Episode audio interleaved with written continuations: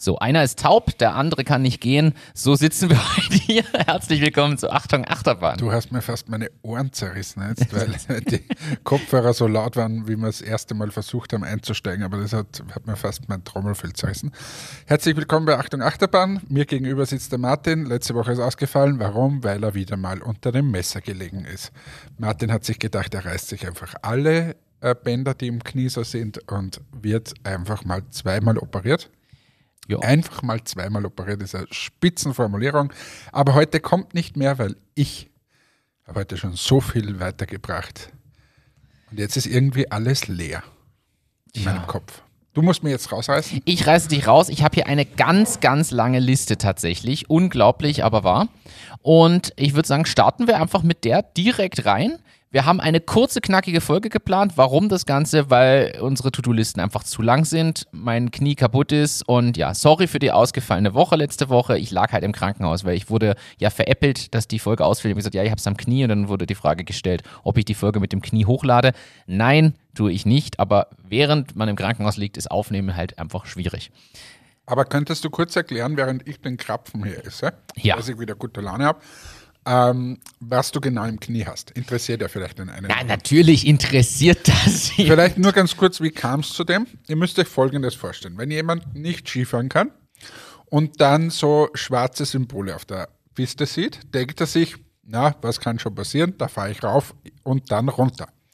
Martin bremst immer mit Stürzen. Das heißt, Bremsen hat er nicht gelernt. Immer dann, wenn es später so, bremst, ist länger schnell. wenn's zum Bremsen wird, dann stürzt er einfach. Und wenn man halt so eine schwarze Piste runterfährt und irgendwann mal doch bei gefühlt 140 km/h bremsen möchte, dann stürzt man halt einfach mit 140 km/h und reißt sich alles in seinem Knie. So kamst du denn und Martin erklärt jetzt, was er so hat im Knie. Äh, also, ich habe mal grundsätzlich eine Innenbandruptur, das heißt ein eingerissenes Innenband, also das, was in der Innenseite ist und seitlich da so vom Oberschenkel zum Unterschenkel läuft, ist bei mir ziemlich weit eingerissen und gleichzeitig auch massiv ausgeleiert gewesen. Ich kann gewesen sagen, weil letzte Woche war ja die OP schon. Außerdem habe ich einen äh, mehrfach eingerissenen und inkarzerierten Meniskus. Was heißt inkarzeriert? Eingeklappt, gut Deutsch. Das heißt, der Meniskus ist ja das, was zwischen Unterschenkel und Oberschenkel im Knie quasi als gummiartige Fläche liegt. Das hat sich bei mir entschieden, in sich umzuklappen und eingeklemmt zu sein da in dem Gelenk. Und mein vorderes Kreuzband ist gerissen und meine Tibia, also der Unterschenkelknochen, der große, hat eine kleine Delle im Gelenk, weil der Oberschenkel da ein bisschen draufgeknallt Ich ist. sag's ja, 140 km/h. Bremsen mit Sturz ist nicht geschafft. Und das ist das, was ich im Knie habe. Und letzte Woche am Montag, am Spätnachmittag war die OP und da wurde mir das Seitenband zusammen, also das Innenband zusammengenäht und mit zwei so Ankern im Knochen gestrafft und befestigt. Und ich habe den Fehler gemacht, also ich empfehle allen, die einen schwachen Magen haben, das nicht auf YouTube zu suchen. Ich habe mir eine OP von einem Innenband angeschaut auf YouTube und das schaut aus, als ob da irgendwie der Handwerker, der normalerweise irgendwie das Stemmeisen anlegt, als ob der da an einem Knie rumfuhrwerkt. Also kann ich nicht empfehlen. Und gleichzeitig wurde mein Meniskus da aufgeklappt und an drei Stellen genäht. So. Und im, die Reste vom Kreuzband, die noch da waren, wurden sauber entfernt. Und jetzt darf ich dann in ein paar Wochen bis Monaten nochmal operieren gehen für die zweite OP. Nämlich das Richtig Kreuzband. gut gemacht und jetzt Also- starten wir in diese Folge hinein, Wer, weil wer Tipps alle braucht für Knie-Reha, äh, Reha, ähm, Rehabilitation heißt oder ja? Wer Tipps braucht, wie man bremst beim Skifahren, der darf sich gerne an mich wenden. Martin hat da eine schlechte Option, die er immer wählt. Upsi.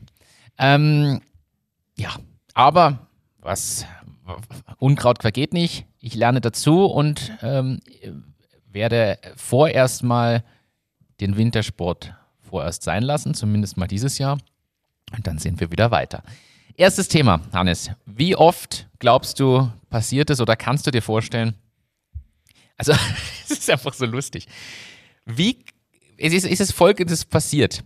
Ein Zug von Berlin nach Polen ist losgefahren, aber nur die Hälfte der Fahrgäste kam am Zielort an. Das war schon mal ein Problem.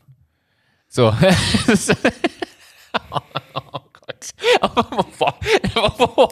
oh oh, jetzt wird's aber, jetzt müssen wir aufpassen hier. Nein, also ein Zug von Berlin nach Polen ist losgefahren Und die erste Hälfte der Strecke wurde auch von allen Fahrgästen bewältigt. Am Ende waren aber nicht mehr alle da. Das ist jetzt die Rätselaufgabe für dich. Was war passiert? Es hat sich der Zug hinten gelöst. Richtig, es hat sich ein ganzer Zugteil abgelöst. Der Lokführer hat es nicht gemerkt. Ja, aber äh, Frage, merkt man das als Lokführer? Dass du weniger Gewicht mit hast? Oder ist es wurscht? Ich weiß nicht, ob das.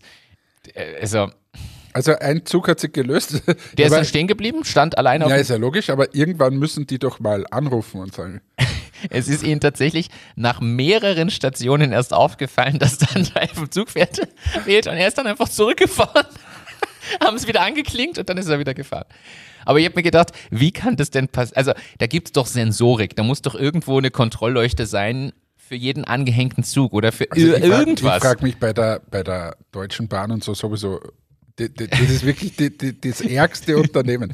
Jetzt haben sie letzte Woche eine Woche lang gestreikt, überall alle, alle Züge ausgefahren. Übrigens, ich bin letzte Woche in der Schweiz mit dem Zug gefahren. A, immer Internet, immer. Geil. Alles gratis vom Okay. Internet, kostenloses WLAN. Also ich bin von Zürich nach St. Gallen gefahren Okay. und ähm, pünktlich, immer WLAN, drinnen hat's, hat alles gepasst. So stelle ich mir Zugfahren vor. Geil. Das heißt, wir ziehen in die Schweiz. Spitzenidee, nur fürs Zugfahren, weil wir ja solche Zugfahrer sind. Ja, ich finde Zugfahren schon gut. Aber Also, leider sind unsere Kunden immer an Orten, wo ich nicht mit dem Zug hinkomme. Das ist ein bisschen ein Problem. Ja, die letzte Meile ist Problem. Ja, manchmal sind aber die letzte Meile auch 50 Kilometer. Also, das, muss man schon so sagen. Und 50 Kilometer auf dem E-Scooter ist dann doch Na, aber wir haben zum Beispiel jetzt ziemlich viel in Deutschland wieder mit Schulungen zu tun. Und äh, das normalerweise müsstest du sagen, na, machen wir halt mit der Bahn oder so. Du kannst es nicht machen, weil wir müssen halt den Zeitplan einhalten und ich kann das nicht garantieren, wenn du mit der Deutschen Bahn fährst. bin, bin bei dir. Ist tatsächlich ein Problem. Aber wichtig ist, dass die Lokführer gestreikt haben, eine Woche lang, damit sie mehr Geld wollen.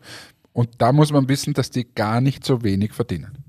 Ist wie mit den Piloten und PilotInnen. Das ist auch immer geil. Wenn die Lufthansa streikt, wenn der Pilot wieder sagt, na, ich habe nur 450.000 im Jahr und das äh, möchte ich eigentlich schon mehr und dann sind alle solidarisch am Boden, sind alle solidarisch mit dem. Äh, was ist mit euch? Ja, und muss dazu sagen, die armen Kofferpacker, die da irgendwo auch was aufs Fließband laden und runterladen, ich glaube, das sind wirklich die armen Würstel. Ja. Also ich glaube wirklich, die müssten einem leid, oh, das ist der Pilot, äh, ja, okay. Ähm, anderes Thema, Hyperloop One ist insolvent. Hyperloop ist ja vom, eigentlich vom Elon, der da seine Boring Company dafür extra gemacht hat, um die Löcher zu bohren. Ist ja quasi dieses Transportmittel, wo du mit, ich glaube, 400, 500 kmh in so eine Art Vakuumröhre geschossen hast. Eigentlich, ich stelle es mir mal vor, wie früher die, die, die Rohrpost im Gebäude. Ähnliches System, nur dass da Menschen drin sitzen und Fahrzeuge drin sein können. Schönes Konzept. Man wäre äh, von München in Berlin, ich glaube, was war es, dreiviertel Stunde, glaube ich. München, Berlin, halbe, dreiviertel Stunde nur oder so. Wäre ja mega. Das Unternehmen insgesamt ist insolvent, völlig überschuldet. Also der US-Konzern, der das übernommen hat, weil es hat ja nicht Musk selber gemacht, sondern die Idee quasi weiterverkauft. Und habe ich einen Bericht gelesen, die hören auf, weil zu teuer, zu schwierig, zu viel Auflagen, zu kompliziert, technisch trotzdem Verstehe ich gar nicht. einfach noch nicht ausgereift genug. Es, ich möchte eine kurze Analogie finden. Äh, Glasfaser-Internet. Aktuell wird in Österreich überall Glasfaser-Internet verlegt, also im Boden drinnen. Gleichzeitig kommt die neue Funktechnologie oder Elon Musk macht es mit, mit Satelliten. Ich frage mich immer, für was verlegen wir gerade Glasfaser überall? Wäre es nicht besser, wir machen diese, diese Funktechnologie ausreichend, so dass es in Ordnung ist? Das ist das eine. Sollte man nicht überlegen, ob man das vielleicht nicht finanzieren, dass man Satelliten, dann hätten wir es wirklich in, bis in jede kleinste Ritze von Österreich. Hast du das dann? Das heißt, auch hier bei Hyperloop frage ich mich, ist es wirklich so gescheit zwischen München und Berlin einen Tunnel zu graben? Oder ist es nicht besser, Das Geld in, irgendwas anderes zu machen? in die Bahninfrastruktur. Bahninfrastruktur oder vielleicht ins Fliegen, dass das irgendwie anders wird. Keine Ahnung. Ja, unterschreibe ich dir den Aspekt. Hast du das mit Tetris gelesen? Hat irgendein ein Spieler durchgespielt? Ein oder so? 13-Jähriger hat das Unschaffbare möglich gemacht. Er hat Tetris so weit durchgespielt, dass der höchste Punkt-Count höchstes Level war und das ist der, der Gameboy, an dem er spielt, ist danach einfach abgestürzt, weil noch nie wer das geschafft hat, Tetris durchzuspielen quasi. Aber hast du schon mal, bist du bei Tetris, äh, ist schon bei mir ewig her, aber bist du bei Tetris einmal weit gekommen? Keine Ahnung, welches Ich Level oder weiß nur, Punkte, ich war, also. war irgendwann halt normal weit, wie man halt so gekommen ist. Aber das war so schnell dann und so schwierig. Und ich frage mich mal, da gibt es wahrscheinlich dann welche, die waren noch zehnmal besser wie ich. Ist es dann zehnmal schneller geworden? Und jetzt dann der Typ? Wie, wie, wie geht das? Völlig Ist der komplett irre? Ja, und ich glaube, dass es wirklich ganz viel Training ist und auf Reaktion und also so wirklich so Hardcore-Stunden. Ja, aber der spielt jeden Tag, weiß ich nicht. Ist die Frage, macht es dann noch Spaß oder ist bei dem echt der Tr- Trieb gewesen, ich will das bis auf die und die Punktzahl zu Ende spielen? Das muss man. aber stell dir mal vor, das sind lauter Neunen wahrscheinlich, die dort stehen da bei der Punkt. Und du bist jetzt bei 8 Milliarden oder was auch immer, die Punktzahl ist 700 irgendwas. Dann passiert Und der dann Fehler. passiert der Fehler. Boah. Wie lange hat er denn gebraucht, dass er das durchspielt? Ist das Hm. so die Zeit für dieses eine Spiel, weiß man das? Das ist eine gute Frage. Er Hier steht jetzt zum Abs- Absturz gebracht. Und er wiederholt sich Millionen. Tatsächlich 40 Minuten. Das heißt, er spielt 40 Minuten ein Spiel. Das heißt, du, 40 du, Minuten, in der Zeit hat er 1511 Linien gebaut. Für einen Menschen ist es praktisch unmöglich, über 290 Linien zu schaffen, weil es dann zu schnell wird. Aber danach steigert es sich nicht mehr. Man erreicht dann die höchstmögliche Geschwindigkeit, um deine Frage auch zu beantworten.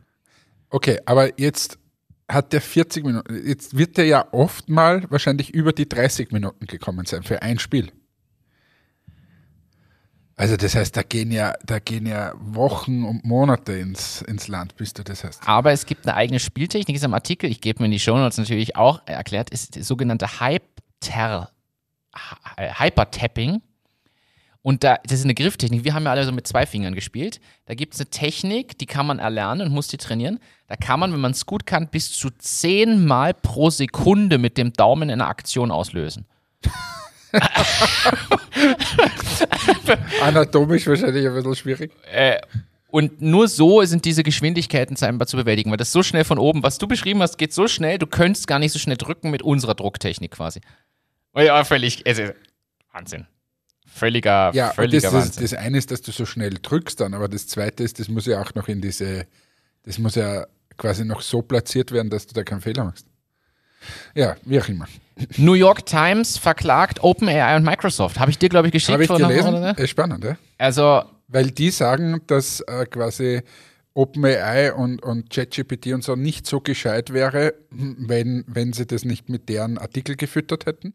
Und dass bei manchen Antworten einfach fast eins zu eins deren Artikel rauspurzeln. ist, schon- ist, ist, aber ein schwieriges Thema. Das Gegenargument ist halt, es ist öffentlich im Internet und wenn ich jetzt was recherchiere, gehe ich auch auf die Website und nehme das her. Ja, solltest du eher Quelle verwenden. Äh, äh, Natürlich solltest du Quelle verwenden, wobei da arbeiten sie ja dran, dass immer mehr Quellenverweise auch wirklich genannt werden. Und man muss sagen, das hat sich nämlich auch wer angeschaut, das habe ich in irgendeiner Online-Diskussion gelesen, dass nur 0,002 Prozent oder so der Trainingsdaten von OpenAI tatsächlich das New York Times-Zeug war, wo sie dann auch sagen, hey, Naja, aber dieses 0,00 ist halt trotzdem was bei x Milliarden. Aber was anderes, habe ich dir das geschickt, wie viel der durchschnittliche Entwickler bei OpenAI verdient? Habe ich dir das doch, das hast du mir geschickt, der, da wo ich kurz sprachlos war. Also ein Entwickler verdient, ich, ich, genau weiß ich die Zahlen nicht mehr, aber zwischen 600.000 und einer Million Dollar im Jahr. Das heißt, und ich glaube, der Median oder so ist 800.000 Dollar oder so. Ähm, und dann haben sie gesagt, was so andere verdienen. Ich sage jetzt mal, äh, die ganz untersten verdienen dort auch noch 300.000 bei OpenAI. Aber ist das, äh, Frage, ein kleiner Selbstbedienungsladen geworden dort? Es ist, ja, also man muss es immer ein bisschen in Relation sehen. Wir haben leider tatsächlich das Thema, ich vermute mal, die sitzen auch im Silicon Valley oder so. Da drüben ist ein Kampf um Entwickler, um gute Entwicklerressourcen. Das ist der Wahnsinn. Und die zahlen ja alle Dimensionen, wo man hier denkt, hä? Also, äh, ganz ehrlich, die ganzen großen Tech-Unternehmen, wenn du die durchschaust, ich glaube, dass wir da bei allen Gehältern im Developer-Umfeld einfach nur da sitzen und mit dem Kopf schütteln. So, gleichzeitig ist dort eher das Leben an der Westküste muss kosten, das muss ein Wahnsinn sein. Also du brauchst scheinbar mal, ich sage jetzt mal 200.000 im Jahr nur, um deine Miete zahlen zu können. Und auf einmal ist eine Argumentation da zumindest, warum es so ist, es natürlich immer noch abartig ist. Ja. Brauchen wir nicht diskutieren, mal, aber. Aber und im gleichen äh, Ding haben wir, wir haben ja öfter auch schon über unseren, äh, oder vom Person oder Konkurrent Pitch gesprochen. Die haben jetzt öffentlich gemacht, dass, ähm, ja, also ich fasse es zusammen, dass sie gescheitert sind, aber ich glaube, sie haben auch, also sie haben die Worte so, glaube ich, nicht gewählt, aber sie schmeißen jetzt unfassbar viele Leute raus. Die haben ja 120, 140 Millionen Euro aufgenommen, um eine Präsentationssoftware zu bauen und schmeißen jetzt, keine Ahnung, du weißt es, bis auf 40 alle raus. Oder also so? zwei Drittel Kürzung. Ja. Von 120,80 weg, ja. Und, und haben schon, weiß ich nicht, wie viele Millionen verbrannt und so weiter. Also ist schon ein Wahnsinn, was gerade so überall abgeht. Oder, oder Nice Shops, hast du gehört? Nein. Nice Shops baut ein Drittel der Leute ab oder so. Oder ja. 10 Prozent. Aber ich, ich weiß nicht. Viele Leute jedenfalls. Diese ganzen Wachstumsgeschichten äh, enden gerade. Und irgendwie sagen schon viele, dass von, von Wachstum, dieses Zeitalter Wachstum, geht jetzt in Profitabilität über. Ja, was, was sein muss. Aber ja, ähm, es gibt aber, habe ich auch gelesen, äh, Statistik schon zu 2023, gleich um mal auch was Positives hier mitzubringen. In Deutschland wurden fast 2500 Startups gegründet letztes Jahr. Jetzt ist wieder die Frage, was fällt alles tatsächlich in Startup? Aber es gab mal mindestens 2500 Unternehmensneugründungen mit einer gewissen Einordnung. Und gleichzeitig genauso ist viele Insolvenzen wie vor zehn Jahren. Gleichzeitig. Deshalb ist es aber spannend und es ist auch zurückgegangen, muss man sagen. Es sind 5% weniger als im Jahr davor aber ich finde die Zahl noch immer krass hoch.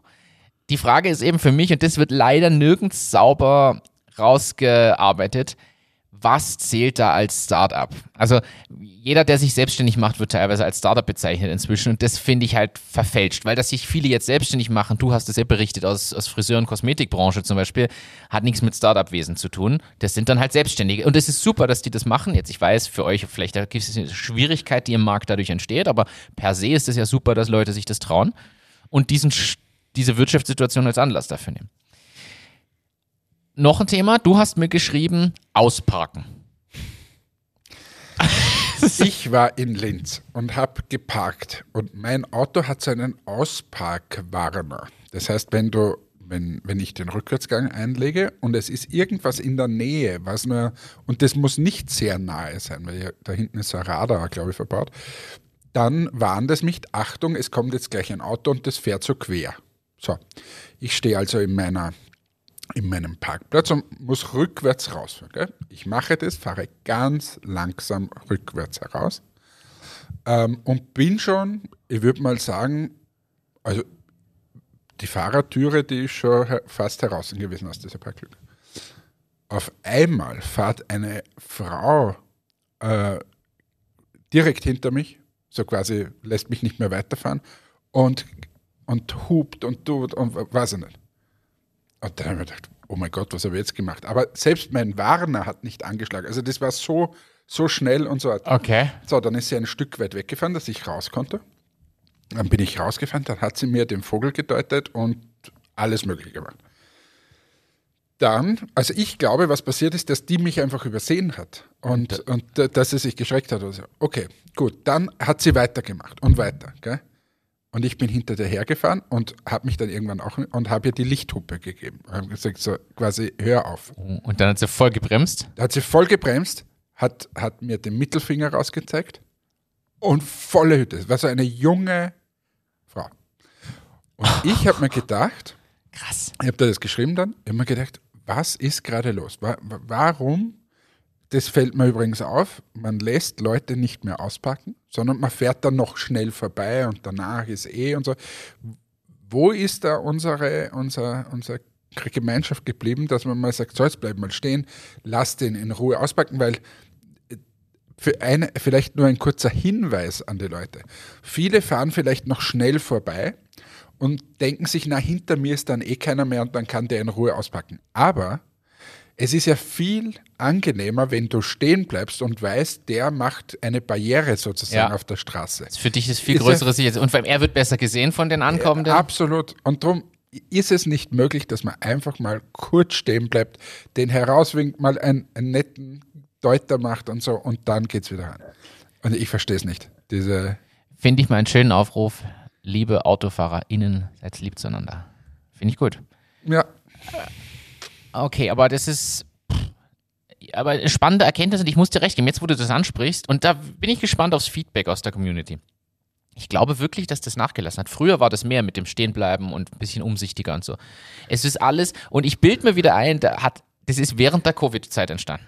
na, nicht gesagt. Doch, da ist Na, alles diese-. Diese, ich glaube einfach, dass, dass es in der heutigen Zeit fast nur mehr um einen selbst geht. Und man noch Man ist- mehr gestresst und getrieben ist. Ja, aber man ist auch so äh, quasi nur mehr, nur mehr, man sucht nur mehr seinen eigenen Vorteil. Und dieses Gemeinschaftliche geht immer weiter verloren. Aber das ist schon vor, kann mich noch erinnern, vor zehn Jahren Auch schon ist man gewesen. weniger in, weiß nicht, hat man sich weniger getroffen, ist weniger zu einem Wirten oder so gegangen. Das nimmt immer mehr ab. Es geht immer mehr um seinen eigenen Vorteil, um sein eigenes Leben und das, die anderen sind mehr oder weniger Dienstleister rundherum. Und das finde ich einfach schade. Wenn wir ein bisschen mehr zusammenhalten würden, dann wäre es leichter. Ja, das stimmt. Ja. Ähm, Anderes fällt mir gerade ein, Oh, habe ich dir nicht geschickt, aber äh, was anderes. Ich war letztens bei einer Tankstelle. ja. Vor mir ist ein ausländischer Mitbürger und der hat sich wirklich korrekt und ist eine Frage an dich. Okay. Schnelle Frage machen bitte. So, jetzt jetzt fällt mir gerade ein, habe ich mir nicht aufgeschrieben. Auf Eine schnelle Frage. Martin, stell dir vor, du gehst zu einer Tankstelle, vor dir ist ein ausländischer Mitbürger, der alles richtig macht. Also der macht kein, der, der sieht auch nicht schlecht aus oder ir- nichts. Der geht dort einfach hin und will eine Vignette kaufen und will, keine Ahnung, irgendwas hat er kaufen. Und die Tankstellenfrau ist offensichtlich äh, gegen Ausländer. Sehr, sehr offensichtlich. Also die hat sofort ein Problem. Egal was der machen würde, hat der, ähm, würde dem mit dem ungut reden. Und das hat sie gemacht. Ähm, Und wie würdest du reagieren, wenn du dahinter bist? Was sagst du? Sagst du was in der Situation? Sagst du nichts? Das ist wie, Kommt drauf an, wie sie agiert. Wenn sie, wenn sie einen blöden Spruch schiebt, aber alles macht und er dann gehen kann, weiß ich nicht, ob ich in dem Moment gleich dazwischen gehen würde. In Nein, es war Moment. kein blöder Spruch. Es war so, du hast richtig gemerkt, sie ist genervt. Sie hat ihn auch so quasi hart ange... So wird sie mit mir nicht reden, zum Beispiel. Ähm, aber so, ja, du hast, Ab einem gewissen Punkt würde ich, glaube ich, sicher was sagen. Also da bin ich einer von denen, die sagt, jetzt könnten sie aber hier mal auch normal mit dem Herrn reden oder so. Äh, Also so, das, das würde ich sicher mal, die Frage ist, was passiert. Es gibt so, kommt voll auf die Situation ich an. sagte, ich sagte, wie ich reagiert habe. Ich habe kurz überlegt, ob ich in der Situation was sage. Das war, der, der hat sich, der wollte weg. So, Mhm. das wollte da keine Diskussion, sondern ist der weg. Dann bin ich dran gekommen und dann hat sie gesagt, ja, was kann ich für Sie tun, so quasi?